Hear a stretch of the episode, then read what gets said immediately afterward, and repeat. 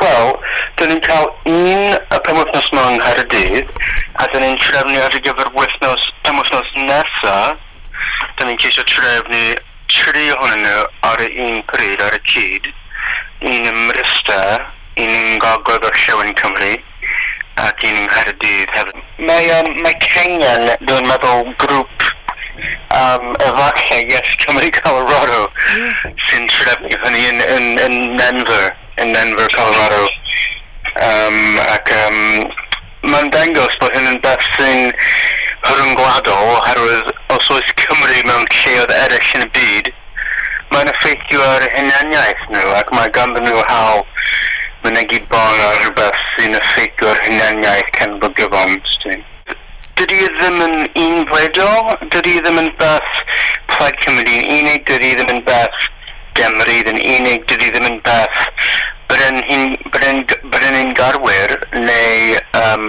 wedyn ieithwyr, maen nhw i gyd yn dod at gilydd, a dwi'n bod, yli mae hyn yn blym y credatiaid, dydy hynny ddim am neu ynghylch bod yn wrth yn hunol, neu yn, bod yn hyd yn oed wrth Brydeinig yn y ffordd na, mae hyn yn rhoi hawl pobl dewis enw ar gyfer symbol iconic sy'n um, drws ym, ym Hogford i'w gwlad nhw. Ar hyn o bryd, y peth sy'n mwyaf troiadol ydy mae hynny'n embaras mynd ar gyfer um, tywysog siarol. Mae'n ma embarrassment oherwydd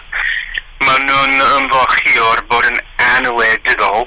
ac mae Alan mwy o bont ar iol yn beth sydd wedi troi yn beth gwyledol iawn, a dwi'n meddwl, bydden nhw'n tynnu yn ôl, eithaf ydyn nhw'n neud y peth yn, yn gynnil, fel does neb yn hoffi dweud o dwi'n anghywir, um, a dyn ni'n mynd i ymweld ag Alan Carnes yn ei swyddo a cheisio tarbwysio iddo fo yn da, lle bod yn ymwysodiad o um, dydyn nhw ddim recordio eto o gwbl, um, ac wedyn symud ymlaen o hynny, ac ydyn, i Academy annig o mudiad bod yn gredigol.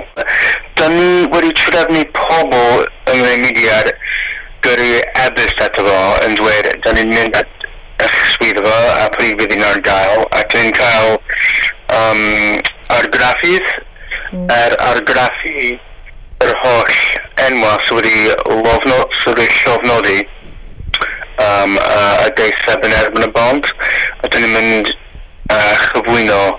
No, y, y